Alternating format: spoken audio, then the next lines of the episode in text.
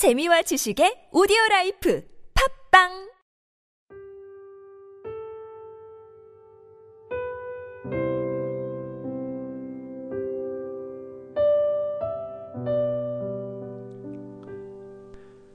마음으로 몸을 다스려라. 제사 장 이어지는 두 번째 이야기. 의식적으로 숨을 멈춘다고 해도 모든 생체 조직들은 정상적으로 호흡하고 있을 때와 똑같은 비율로 체내에 산소를 소비한다. 따라서 산소 전체 소비량에는 전혀 변화가 없다. 명상과 수면 사이의 또 다른 생리적 차이점은 뇌파기록 장치를 이용한 실험을 통해서도 밝혀졌다. 평상시 느리게 활동하는 뇌파인 알파파가 명상 중에는 강도와 진폭에 있어서 현저히 증가하는 반면 수면 중에는 거의 변화가 없었다. 알파파의 중요성과 실체에 관해서는 아직 모든 것들이 밝혀져 있지는 않지만 앞에서 언급했듯이 사람들이 편안함을 느낄 때 발생한다는 사실만은 이미 과학적으로 사실로 입증되었다. 그 밖에 다른 뇌파의 활동에도 차이가 있었다. 예를 들어 특히 수면 중에 꿈과 연관되어 발생하는 눈동자의 빠른 움직임 같은 뇌파의 정기적 신호는 명상 중에는 거의 일어나지 않았다. 결론 짓자면 명상과 수면은 전혀 별개의 영역에 있다. 명상이 수면을 취하는 동안 나타나는 몇 가지 생리적인 변화를 수반하는 것은 사실이지만 두 행위는 서로 교환할 수도 또 대신할 수도 없다. 참고로 우리는 명상 수련자들의 수면 습관을 관찰해 보았다. 정규적인 명상 수련이 끝난 뒤 더 많은 수면을 취하는 사람이 있는가 하면 반대의 경우도 있었고 아무런 변화가 없는 사람들도 있었다. 산소 소비량의 감소와 알파파의 활성화 이외에도 명상은 혈액의 유산을 현저히 감소시켰다.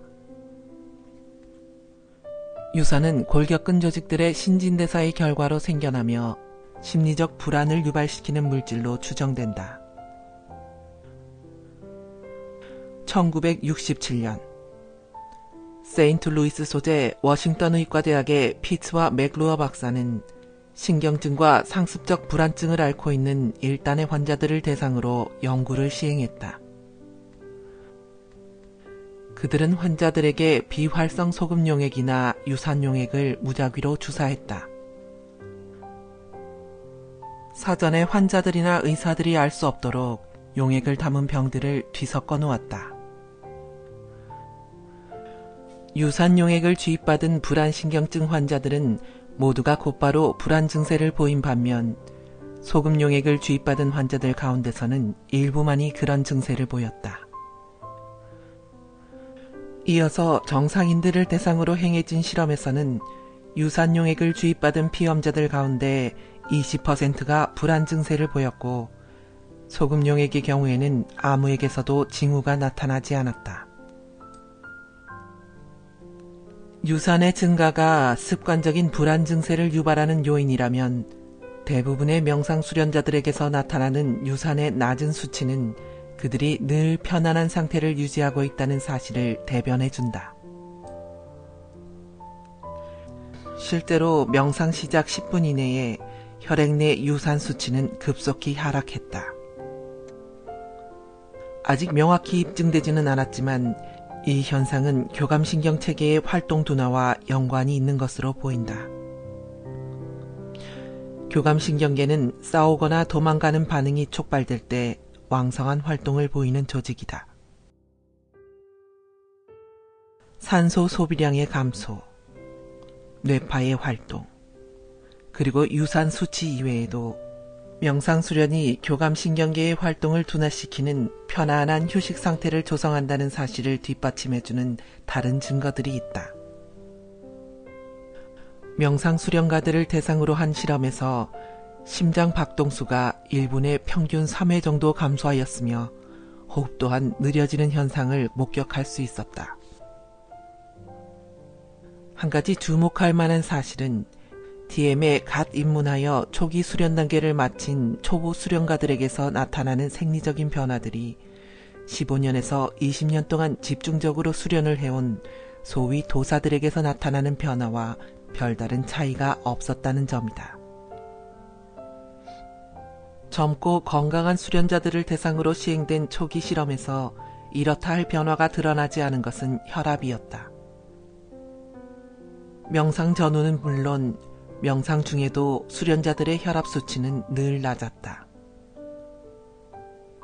비록 혈압의 변화는 없었지만 명상 수련자들이 혈압을 항상 낮게 유지한다는 사실은 다음 연구의 진로를 제시해 주었다. 만일 지속적인 명상 수련을 통해 혈압을 낮게 유지할 수 있는 것이 사실이라면 고혈압으로 고통받는 사람들도 그런 수련을 통해 혈압을 낮출 수 있지는 않겠는가. 여러 해를 두고 실험이 진행되는 동안 디엠이 유발하는 여러 가지 생리적인 변화들은 싸우거나 도망가는 반응과 상반되는 총체적인 반응의 한 부분이라는 것이 밝혀졌다. 그렇다고 오로지 디엠을 통해서만 휴식 반응을 유도할 수 있는 것은 아니다. 산소 소비량, 심장박동, 호흡, 혈액 내의 유산 등의 감소 현상은 교감신경계의 활동 저하로 인한 결과이며 감소된 신진대사의 상태, 즉 충분한 휴식 상태를 의미한다. 반면 싸우거나 도망가는 반응으로 인해 야기된 생리적인 변화들은 과도한 신진대사 상태를 의미한다. 노벨상 수상 경력을 지닌 스위스의 생리학자 발터 헤스 박사는 고양이 두뇌의 시상하부에 자극을 줌으로써 싸우거나 도망가는 반응과 관련된 생리적인 변화들을 유발시켰다. 나아가 그는 시상하부의 다른 부분에 자극을 가해 명상 수련 중에 나타난 생리적인 변화들과 흡사한 반응, 즉 싸우거나 도망가는 반응과 상반되는 반응을 임의적으로 유발시켰다. 그는 이 현상을 트로포트로픽 반응이라고 명명하고 다음과 같이 설명했다. 과다한 스트레스에 대항하는 트로포트로픽 체계의 기능은 인체의 회복을 돕는 방어 구조이다. 고양이의 체내에서 유발된 이 비소모적인 생리작용이 사람에게는 바로 휴식 반응인 것이다. 싸우거나 도망가는 반응과 휴식 반응. 두 가지 작용 모두 시상하부의 통제를 받고 있으며 각자 나름의 생리적 변화들을 유발한다.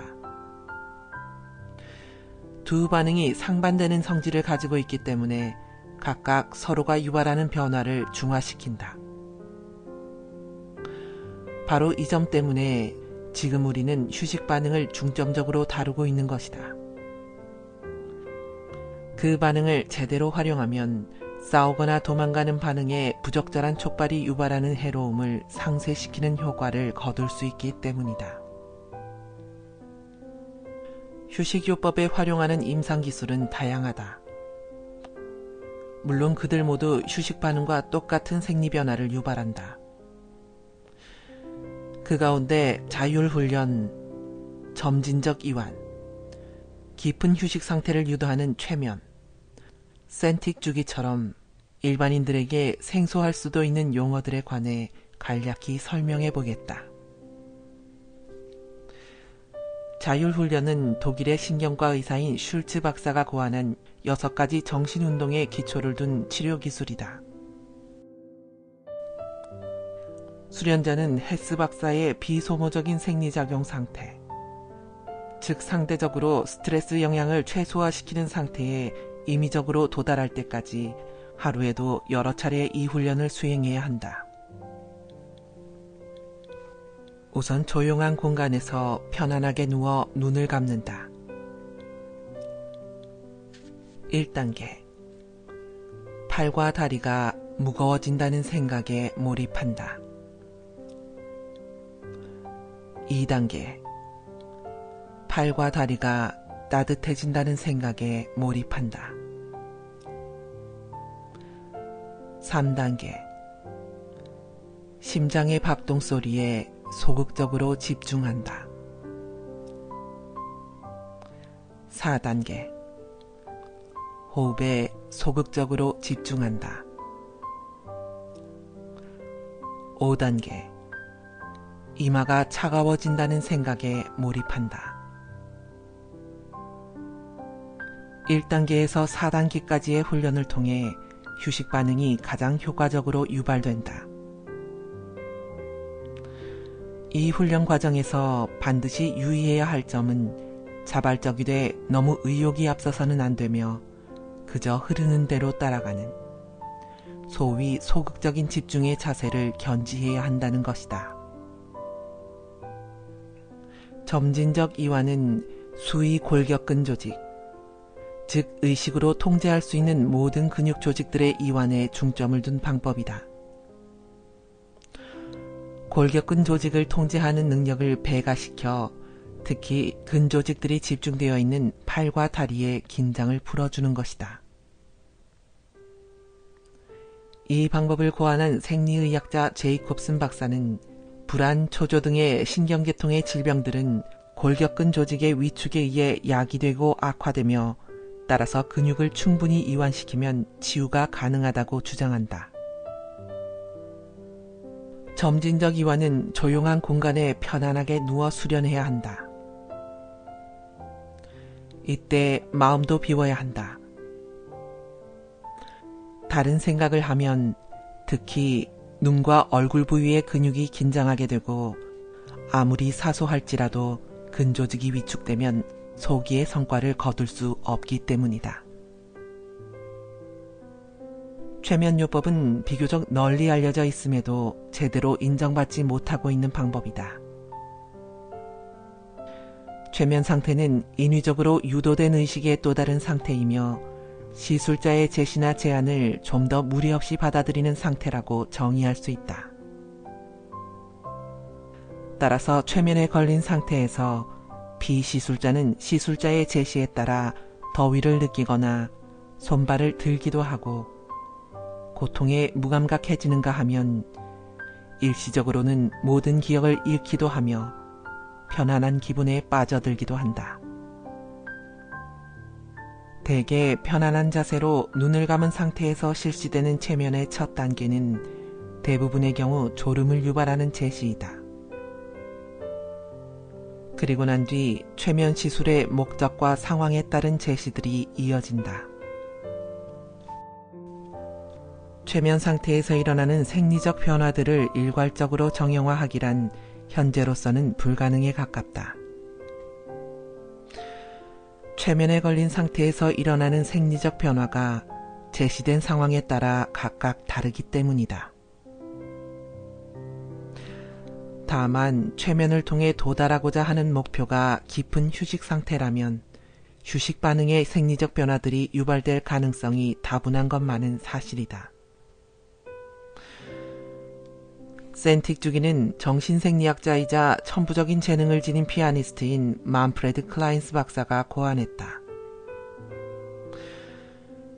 이 방법을 통해 감정 상태와 생리적 변화의 밀접한 관계가 발견되었다. 센틱 주기는 여덟 가지의 센틱 상태, 즉 스스로 이끌어낸 감정 상태로 이루어진다. 무감정, 분노, 증오, 슬픔, 사랑, 성욕, 기쁨, 존경의 여덟 가지가 클라인스 박사의 센틱 단계이다. 피험자에게 그 가운데 한 가지 감정을 불러일으키라는 지시가 떨어지면서 본격적인 실험이 시작된다. 피험자는 여덟 가지 감정을 차례로 불러일으키며 녹음기를 통해 신호음이 들릴 때마다 피아노 건반과 흡사한 키를 누르도록 미리 주지받는다. 키에 가해지는 손가락의 압력은 일일이 기록된다. 그 기록을 토대로 클라인스 박사는 각각의 감정 상태에 반응할 때마다 피험자의 체내에 서로 다른 생리적 변화가 나타나며 특정한 감정 상태에 따른 특정한 변화를 예견할 수 있다는 사실을 밝혀냈다. 여덟 가지의 센틱 상태 가운데 휴식 반응이 유발하는 것과 같은 성격의 생리적 변화를 이끌어낸 감정 상태는 존경, 사랑, 슬픔이었다.